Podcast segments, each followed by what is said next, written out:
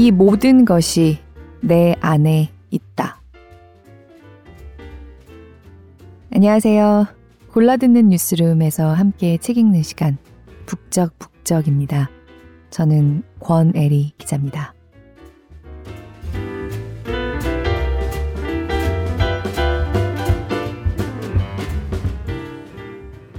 어떤 가을을 맞이하고 계신가요?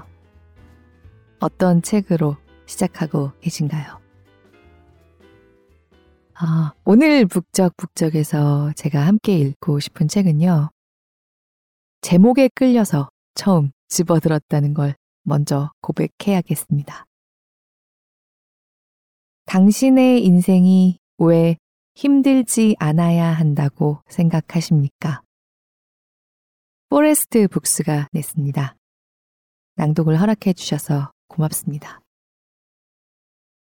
이 책 제목을 보고 그리고 이 책이 뭐에 대한 책인지를 이제 표지만 보고도 바로 알 수 있거든요. 보고 야, 이런 게 진짜 편집자의 역량이다 생각했어요. 아, 역량이라는 말보다는 역량이긴 하지만 어, 역량이라고 표현했을 때 좀 더 강하게 느껴지게 되는 어떤 어감. 그러니까 뭐 센스가 좋다. 뭐 경험이 충분하다. 이런 것만은 아니라고 생각합니다. 물론 경험과 센스도 있어야 지을 수 있는 제목이긴 하지만 이 제목에 다다르기까지 이 제목을 고르고 다듬은 사람의 삶이 녹진하게 스며든 시간이 느껴지잖아요.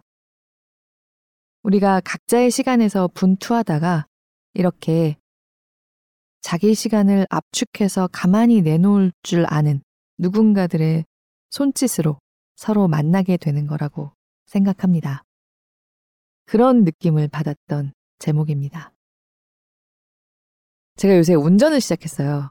네, 면허는 사실 어릴 때 땄었는데, 네, 사실상 장롱 면허, 거의 운전하는 법을 까먹은 상태였다가요. 뉴욕에 있을 때 뉴욕 면허를 땄습니다. 다시. 뉴욕은 자기네에서 딴 면허가 아닌 걸로 국제 면허증을 만들어서 가지고 가면 3개월만 딱 쳐주기 때문에요. 아, 이 기회에 그냥 운전을 다시 배우자. 그러고 뉴욕에서 운전 학원을 다녀서 뉴욕 면허를 땄습니다. 그리고 미국 고속도로는 열심히 달렸는데 한국에 와서 운전을 하려고 하니까 한국은 미국이랑 다르다고 연수를 그냥 하라고 다들 그러더라고요. 그래서 요새 틈틈이 연수를 하고요. 와, 서울 시내에서 운전하는 모든 분들 진짜 존경스럽다. 어떻게 저렇게 좁은 데서 주차를 잘하지?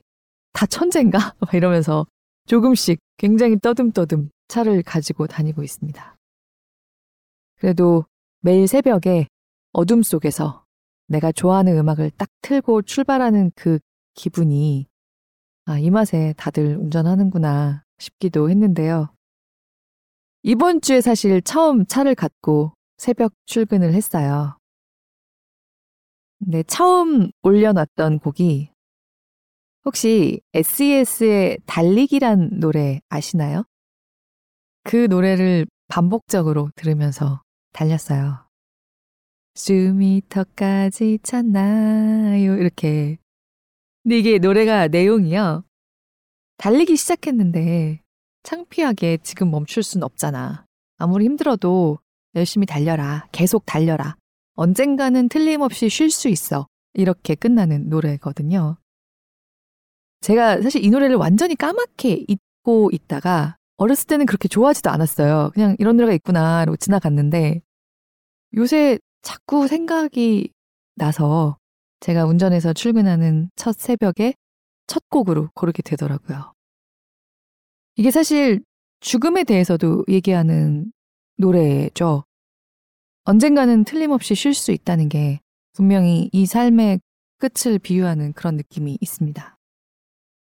노래가 예전엔 몰랐는데 참 명곡이에요. 들을수록 명곡이고 담담하고 아름답고 네, 과장하지 않고 위로하지 않는데 위로가 됩니다. 달리기가 힘들지 않다고 말하지 않고요.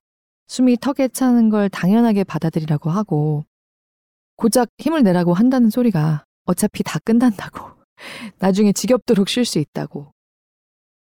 그런데 이보다 더 혼자 달리는 새벽 출근길에 저를 응원해주는 응원가가 다시 없을 것 같은 느낌이에요. 사는 건 힘듭니다. 당신의 삶이 왜 힘들지 않아야 한다고 생각하십니까? 이 달리기를 해서 1등을 하리라는 보장도 없습니다. 그래도 단 한 가지 약속은 틀림없이 끝이 있다는 거죠. 그러니까 지금은 최선을 다해서 달리는 수밖에요. 멈추는 건 창피하니까. 너무 기운을 빼나요? 근데 저는 그렇게 받아들여지지가 않고 SES의 목소리가 이렇게 좋았나. 진짜 내 손을 따뜻하게 잡아주는 것 같다. 그런 생각을 요새 합니다. 정말 응원가라고 생각합니다. 쇼펜하우어는 심지어 누가 봐도 SES처럼 아름다운 사람도 아니었습니다. 당신의 인생이 왜 힘들지 않아야 한다고 생각하십니까? 이 책은 쇼펜하우어 잠언집입니다. 쇼펜하우어, 헤겔과 리체 등으로 이어지는 그 사상사에서도 특히 뭔가 괴팍하고 삶과 생각이 일치하지 않는 치졸한 면모까지도 좀 보였던 비인기쟁이의 이미지가 있죠. 니체 등과 함께 이른바 중이병자들, 과대 망상자들을 부추기는 계보의 철학자로 오인되기도 하고요. 얼굴만 봐도 불행해 보이고 괴팍한 느낌에다가 평생 왕따 아니면 은따 같은 면모를 벗어나지 못했습니다. 그럼에도 불구하고 이름 앞에 이제는 염세주의 철학자라는 수식어가 붙고 니체나 까미 같은 인물들보다 훨씬 대중적인 인기가 떨어지는 인물임에도 불구하고 어, 쇼펜하워를 이토록 여전히 읽게 하고 싶어 하는 사람들이 어째서 지금도 이렇게 노력하고 있는지 오늘 낭독에서 함께 느껴졌으면 좋겠다는 생각을 해봅니다. 저는 지난 6월에 출간된 이 책이 그야말로 쇼펜하우어의 글을, 그가 남긴 말들을 조금이라도 더 많은 사람들이 접하기를 바란 편역자와 출판사의 승리라고 생각하거든요. 제 개인적으로 아는 분들이 아닙니다. 정말 이 책을 읽으면서 그런 생각을 했어요. 어, 이 오래된 철학자의 사실 그렇게 대중적인 인기가 높지도 않은 철학자의 잠언집이 3개월 동안 야금야금 베스트셀러 범위 안까지 들어왔습니다. 이유가 책을 참 예쁘게 만들었고요. 집어들지 않을 수 없는 제목을 붙였습니다. 그리고 어렵다고 소문난 그의 글들을 그야말로 읽기 좋게 친절하고 정갈한 요즘 언어로 말을 건네는 언어로 다듬었어요. 하지만 그 어떤 것도 그 어떤 새로운 포장도 이 철학자의 본질을 훼손하지 않고 오히려 가장 제대로 전달합니다. 사랑하니까, 아끼니까, 노력했으니까 쉽게 풀어서 전달할 수가 있는 거죠. 왜 이 여러 사람들이 이토록 마음과 시간과 노력을 모두어서 이 괴팍한 은따가 남긴 말들을 한 줄 두줄 읽어봐 주십사 손을 내밀었을까? 북적북적해서 함께 들어봐 주시고요. 혹시 마음에 와 닿으신다면, 직접 책을 펼쳐봐 주신다면, 그리고 그 책을 펼쳐서 하신 생각들을 혹시 댓글로까지 나눠봐 주신다면 정말 기쁠 것 같습니다. SES 같이 아름다운 사람들이 부른 노래를 비견해서 좀 죄송스러운가 싶기도 한데 SES의 달리기 같은 그런 철학자입니다. SES의 달리기 내가 사실 지금 저희 PD한테 물어보니까 제가 생각했던 것보다 훨씬 더 유명한 곡이어서요. 혹시 이 노래를 좋아하시는 분들이 있다면 쇼펜하우어의 이 잠언집 당신의 인생이 왜 힘들지 않아야 한다고 생각하십니까? 이 책도 분명히 좋아하실 거라고 생각해요. 저는 이번 주를 SES와 쇼펜하우어로 헤쳐나갔습니다. 이 책이 제게 준 힘이 북적북적 가족분들 모두와 함께 했으면 좋겠습니다. 그리고 이제 1년 중에 가장 아름답고 청명한 하늘과 반짝반짝하는 대기가 아주 짧게 앞으로 며칠 또는 몇 주 정도 우리를 감쌌다가 지나가는 바로 그 시기입니다. 어떤 주말을 맞고 계시든 이 초가을을, 이 찰나의 아름다움을 듬뿍 듬뿍 들이마시는 시간이 있으시길 바라봅니다. 그때 북적북적이 함께하고 있길 바라면 욕심일까요? 들어주시는 모든 분들 늘 깊이 감사드립니다.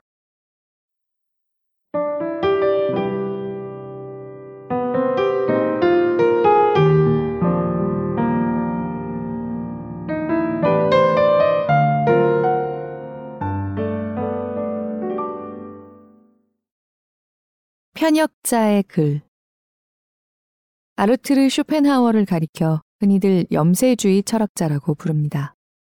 그가 남긴 몇 권의 책과 60년 가까이 하루도 빠짐없이 써온 일기와 만 페이지가 넘는 메모와 그의 인생관을 확립시켜준 스승인 괴테가 보낸 당신이 삶에서 아주 작은 기쁨이라도 느끼고 싶다면 당신은 이 세계에서 가치 있는 사람이 되어야 합니다. 라는 서한들을 보면 그는 분명 극도의 비관론자였습니다. 방관자적 시선으로 세계와 그 안에서 펼쳐지는 인간 군상의 모습을 차갑고 날카로운 비판들로 난도질하는 것으로 지적인 충족을 느끼는 괴팍한 인물이었죠. 그리고 쇼펜하우어의 이런 염세주의 성향은 그가 살아온 환경에 의해 형성된 삶의 결과물이라고 할 수 있습니다. 부유한 상인이었던 아버지를 존경하고 사랑한 어린 쇼펜하우어는 아버지의 뜻을 이어받아 유럽을 누비는 사업가를 꿈꾸었지만 17살 되던 봄에 그의 아버지는 강으로 뛰어내려 투신 자살했습니다. 또 문학적으로 야심이 많았던 어머니는 자기보다 스무 살이나 나이가 많던 남편이 사라지자 막대한 재산을 무기로 사교계에 화려하게 등장했고 그런 어머니를 곁에서 지켜보던 사춘기의 쇼펜하우어는 스스로를 햄릿이라고 부르며 평생토록 가정을 불신하게 됩니다.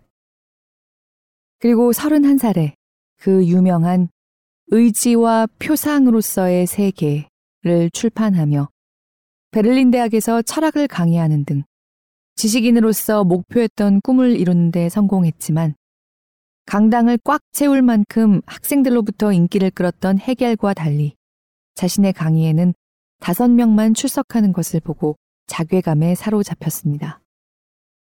1831년에 베를린에 콜레라가 만연했을 때는 평소 입만 열면 태어나지 않는 게 최선이다. 만약 태어났다면 스스로 목숨을 끊는 게 차선이다. 라는 염세주의 철학을 버리고 목숨을 위해 베를린 탈출을 감행하기에 이릅니다. 마지막까지 학생들 곁에서 철학을 강론한 헤겔이 콜레라에 전염되어 세상을 떠나면서 쇼펜하우어의 이 같은 모순된 행위는 평생토록 사람들로부터 조롱받는 빌미가 되었고 이후 두 번 다시 자신의 철학 사상을 사람들 앞에서 강의하지 않게 되었습니다. 이처럼 쇼펜하우어의 인생은 소망하는 바가 이루어지지 않는, 오히려 소망했기에 정반대로 고통이 부과되는 악순환의 반복이었습니다. 그의 젊은 날은 사랑했기에 여인들로부터 상처받아야 했고, 지적으로 뛰어난 재능을 발휘하면 발휘할수록 세상의 혐오에 시달렸으며, 사람들에게 상식과 정의를 요구할 때마다 그는 사람들로부터 멀어져야 했습니다. 우리가 오늘날까지 쇼펜하우어를 기억하고 그가 남긴 저서에서 인생의 해답을 찾으려는 이유가 뭘까요? 모두가 알다시피 그는 행복과는 거리가 먼 인생을 살았고 그가 우리에게 들려주는 말은 불안과 좌절, 고통과 절망뿐이었음에도 우리가 쇼펜하우어를 잊지 않고 찾아가는 이유가 뭘까요? 그것은 쇼펜하우어가 인생 그 자체를 텍스트 삼아 삶의 고통을 철학으로 승화시켰기 때문일 것입니다. 인생은 고통이며 고통은 집착에서 비롯되고 따라서 집착을 버림으로써 우리는 고통의 소멸에 이를 수 있다는 비관에 대한 비관을 제시했기 때문이죠. 그는 우리가 알고 있는 것은 언어에 지나지 않는다고 말했습니다. 우리가 알고 있는, 바라보고 있는, 살아가고 있는 인생은 그저 인생이라는 두 글자, 다시 말해 문자일 뿐입니다. 인생이라는 두 글자의 뒤안길에 도사리고 있는 욕망과 의지야말로 인생이라는 글자로 표현된 실체이며 그 표상을 고통으로 덧칠하는 주체도 권태로 변화시킨 주범도 다른 누군가가 아닌 이 세상과 사회가 아닌 바로 우리들 자신이었다고 고백한 것입니다. 삶의 고통을 철학적 주제로 선택하고 그 절망의 순간들을 여과하지 않고 증명하고 파헤친 쇼펜하우어의 이런 용기야말로 사후 150년이 지난 이 순간에도 우리가 고통의 한때를 지나치며 쇼펜하우어에게 비관에 대한 비관을 기대하는 가장 큰 이유라고 생각합니다. 쇼펜하우어는 문제적인 삶을 살아간 특이한 인물이었습니다. 그의 철학은 어떻게 살아가야 하는가? 우리가 사는 이 세계는 무엇인가? 라는 본질적 추구에서 벗어나 어떻게 죽어야 하고 우리가 사는 이 세계는 어떻게 파멸할 것인가를 고민했습니다. 되도록 빨리 자취도 남기지 않고 이 불합리한 삶의 굴레에서 사라질 수 있기를 쇼펜하우어 스스로 갈구했습니다. 그 때문에 살아생전에는 그가 펼친 주장의 참된 의미가 왜곡되곤 했죠. 기독교가 이단을 박해하듯 지성계는 쇼펜하우어를 정신병자로 몰아세우기 일쑤였습니다. 현대사회에서 쇼펜하우어라는 이름이 단순한 철학자를 넘어서는 특정한 명칭처럼 친근하게 다가오는 것과 비교하면 극과 극이라고 할 수 있습니다. 쇼펜하우어의 철학은 절망에서 태어났습니다. 그러나 쇼펜하우어가 우리에게 들려주는 절망은 끝이 아닙니다. 하나의 몰락을 통해 새로운 가치가 잉태하고 태어나는 위대한 절망입니다. 새로운 나를 위해 현존하는 나의 절망이 희생되는 것입니다. 그래서 쇼펜하우어의 절망은 궁극의 희망입니다. 그에게 고통은 소멸해야만 끝나는 아픔이 아닙니다. 그 아픔 끝에 새 생명이 탄생하고 새로운 시대가 열리고 새로운 가치관이 나의 인생에서 성립됩니다. 거칠고 때로는 표독스럽기까지 한 그의 날카로운 언어들이 우리의 시대까지 살아서 약동하는 까닭이 여기에 있다고 하겠습니다. 그래서 쇼펜하우어는 의지를 이야기했습니다. 살아남고자 하는 의지를 이야기한 것입니다. 모든 생명은 살아남기를 소망하는데 쇼펜하우어는 이 살아남고자 하는 의지가 우리 안에 깃든 욕망의 본질이라고 여겼습니다. 가장 순수한 욕망에 이르렀을 때 죽음이라는 한계가 정해져 있는 육체의 삶이 영원히 사라지지 않는 표상을 남기게 된다고 주장했습니다. 따라서 그의 비관론은 한 인간이 순수한 욕망으로서 세계에 남겨지기를 소원하는 모든 인간의 잠재된 본능이라고 할 수 있을 것입니다. 쇼펜하워가 우리에게 들려주는 절망은 능동적인 절망입니다. 그가 추구했던 욕망은 가장 순수한 의지였습니다.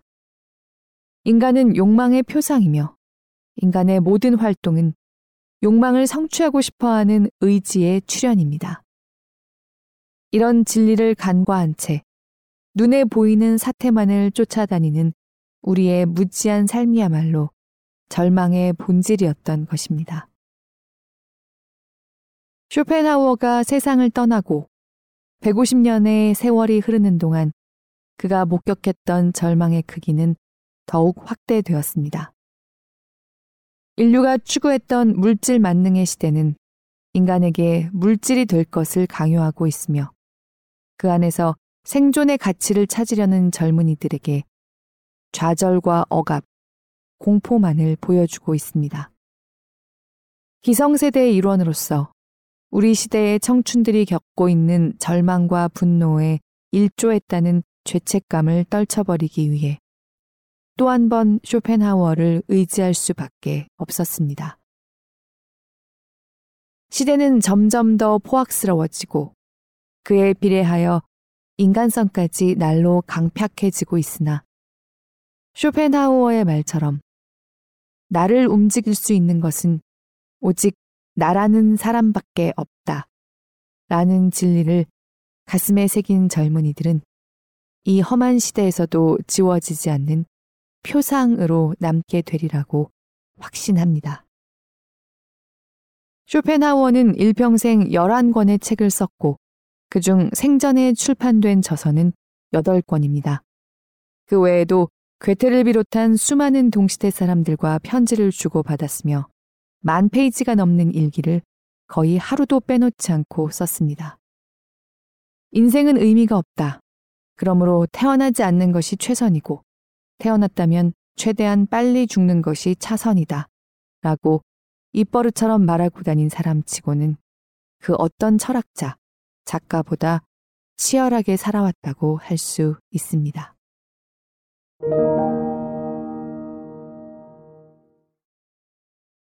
나는 나로서 존재한다. 이 세상에 나 이상의 존재는 없다. 신이 존재한다면 그것은 신의 문제고, 내가 존재한다는 건 오직 나만의 문제다. 나는 이 세상에 있고 싶다. 중요한 것은 바로 그 점이다. 쓸데없는 말로 그것이 나의 존재라고 설득당하고 싶지 않다. 내가 죽고 나면 내가 어떻게 되는지를 분명히 말해줄 수 있는 사람은 없다. 나는 낡은 계략에 속지 않을 것이다. 내가 나로서 존재하지 못한다면 불멸을 위해 나는 내가 가진 것 중 단 한 가지도 내놓지 않을 것이다. 나의 개성을 보증해 주지 않는다면 그 무엇에도 소속되지 않을 것이다. 나는 완전하고 탁월하다. 나보다 더 뛰어난 개성은 없다. 다른 누구와도 나를 바꾸고 싶지 않다. 지금 내 모습이 어떻든 지금 이대로의 나, 나의 개성. 그것이 바로 나이기 때문이다.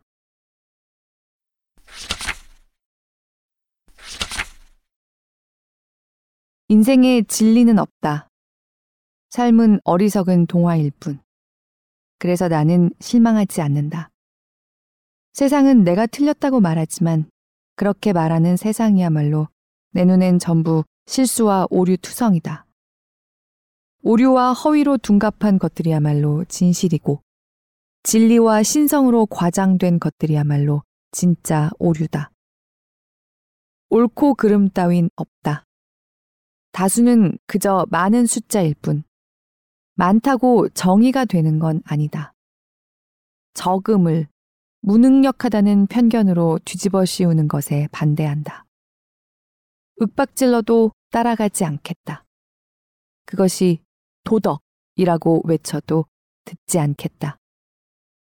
여기가 내 한계라고 한다면 한계라는 사물을 결정하는 건 오직 나의 인식뿐이라고 가르쳐 줄 테다. 나는 내가 모른다는 것을 안다고 말하지 않겠다.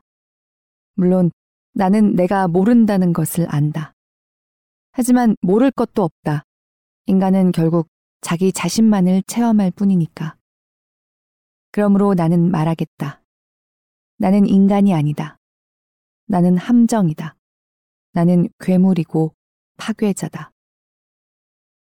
온 세상이 인정하는 명제들이 나를 만나 무너지는 것을 본다. 나는 역사의 회방꾼이며 다른 사람이 책 한 권으로 말해야 하는 것들을 나는 10개의 문장으로 설명해 줄 것이다. 다른 사람이 말하지 않는 진실을 나는 한 권의 책으로 무한히 써내려갈 것이다. 나는 한 가지 사실만 잊지 않을 것이다. 새로운 인생을 창조하기 위해서는 새로운 이름과 새로운 평가, 새로운 개연성이 필요하다는 것. 이 모든 것이 내 안에 있다.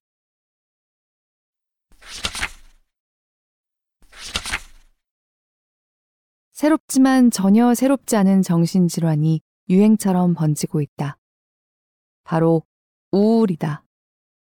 거리에 나가면 우울하다는 말을 입버릇처럼 되뇌는 자들이 발에 치인다. 정신과 의사들은 우울이야말로 가장 현대적인 질병이라고 정의한다. 우울은 말 그대로 정신이 우울해졌다는 뜻이다. 그리고 인간의 정신이 오늘날과 같이 우울해진 근본적인 원인은 기술의 발달 때문이다. 인간의 육체를 위해 기술이 발달할수록 인간의 정신이 우울해지는 이해하기 힘든 상황이 펼쳐지고 있다. 기술은 인간의 정신을 나약하게 만든다. 기술과 산업이 발달할수록 인간의 삶은 외형적으로 더욱 편리해지지만 안락한 삶에 도취된 인간은 눈앞에 어떤 문제가 나타났을 때 이성적 고뇌로 치열하게 싸워 극복하기보다는 이미 만들어진 도구를 사서 해결하려 한다. 현대의 우울함이 두려운 또 다른 이유는 그것이 특별한 증세를 보이지 않는다는 점이다.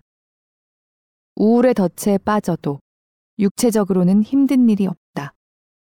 기술이 문명을 뒷받침해주고 있기 때문이다.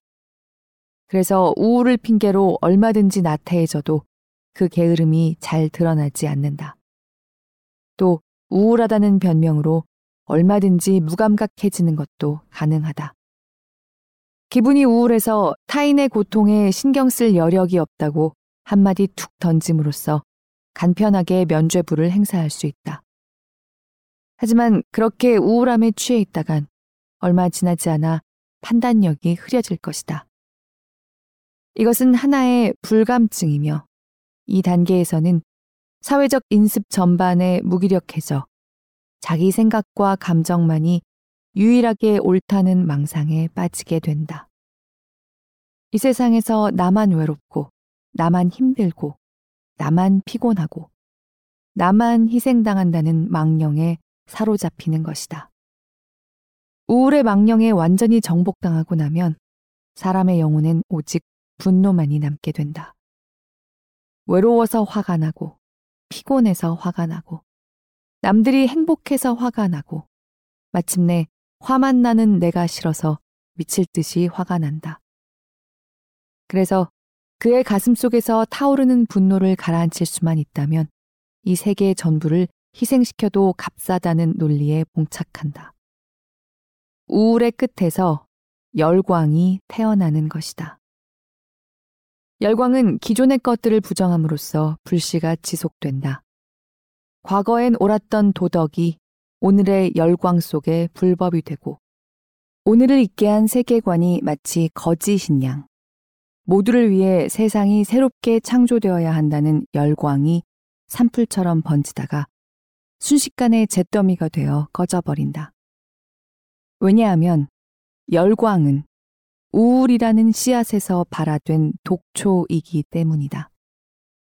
그래서 걷잡을 수 없이 사회를 혼란으로 몰고 가던 주장들이 별다른 이유 없이 열기가 사그라들고 또 별것도 아닌 사건에 광적인 집착이 일순간에 집중되어 세상이 혼란스러워지는 등 우울과 열광이 꼬리에 꼬리를 물고 서로를 잡아먹을 듯이 난립하게 된 것이다.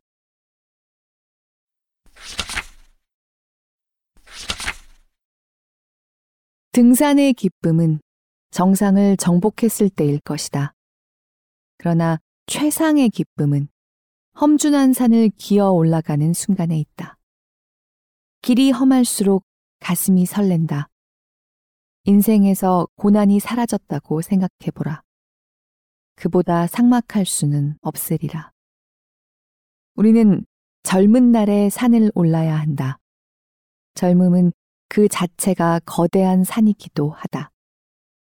그 산이 평지가 되기 전에 최선을 다해 올라야 한다.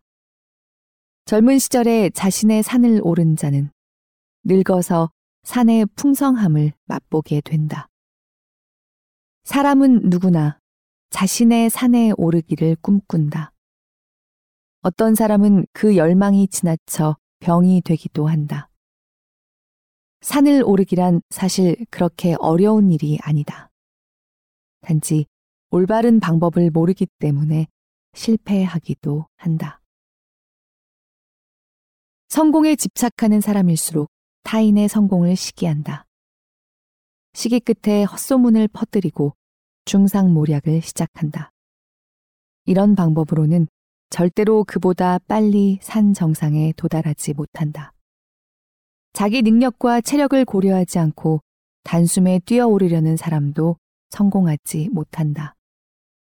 일시적으로 남보다 빠를지 모르나 시간이 지날수록 뒤처진다. 산에 오르고 싶다면 남을 떠밀어서도 안 되고 자기 능력보다 무리해서도 안 된다. 정상을 바라보며 한눈 팔지 말고 묵묵히 걸음을 옮겨야 한다. 너무나 평범한 방법이지만 이것이 산을 무사히 정복하는 최고의 방법이다. 인내를 그대의 의복으로 삼아라. 의복을 벗고 다니는 것이 부끄러워지리라. 인내를 벗지 않는다면 수치를 당할 일도 없으리라. 신념을 그대의 양식을 삼아라. 육신의 굶주림으로 고통받지 않게 되리라. 신념을 잃은 인간처럼 불행한 인간은 없다. 실패하고 낙오하는 자들은 대개 참을성이 부족하거나 신념을 갖지 못하고 이리저리 흔들렸던 사람들이다. 시간이 언제나 우리를 기다려줄 것이라고 착각하지 말라. 게을리 걸어도 언젠가는 목적지에 도착할 날이 오리라고 기대하지 말라. 하루하루 전력을 다하지 않고는 그날의 보람은 없다. 보람 없는 날들의 반복으로 최후의 목표가 달성될 리 없다. 위대한 인생은 눈에 보이지 않는 성장을 통해 만들어진다.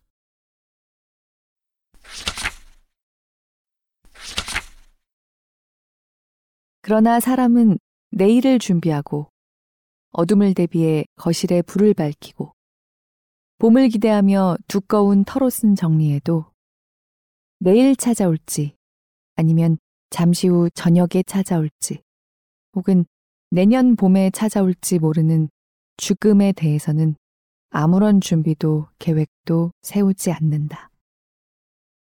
우리는 항상 죽음을 떠올려야 한다. 그것이 우리에게 삶이 허락된 이유임을 깨달아야 한다. 우리는 죽기 위해 태어난 자들이다. 우리가 할 수 있는 죽음의 준비는 오직 이것뿐이다. 더 나은 삶을 살려고 노력하는 것. 두려움과 아쉬움과 남겨진 자들에 대한 걱정으로 죽음의 눈치만 보던 우리들이 당당하게 죽음과 대면하여 공포도 후회도 근심도 없음을 확인시켜 주는 것. 보다 나은 삶이 우리를 죽음으로부터 지켜주는 유일한 보호막임을 기억해야 한다.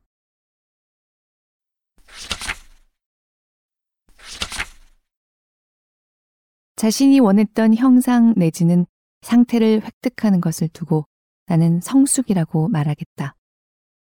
그리고 행복은 성숙한 인간이 되는 모든 과정의 연속이다. 따라서 성숙한 인간이 되어가는 상태와 과정도 행복이다. 행복이 인간의 목표라고 한다면 그 목표를 향해 나아가는 모든 순간은 이미 행복이다. 행복하기 위해서는 잘 살아야 하는데 잘 사는 것은 특수한 기술이나 기능의 점진적 향상이 아니다. 잘 산다는 말은 인간성이 원활히 발휘되고 있다는 뜻이다. 즉, 인간성이야말로 인간 행복의 시작과 끝인 셈이다. 그렇다면 인간성이란 무엇인가?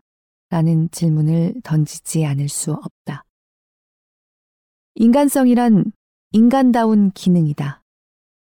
인간의 기능은 생식, 감각, 사유로 나뉜다. 생식은 식물도 하는 일이며 감각은 동물에게도 있다. 하지만 사유는 오직 인간에게만 내재된 기능이다. 사유를 통해 인간은 인간다워지고 사유를 인생의 본질로 삼았을 때 인간은 가장 인간다워진다.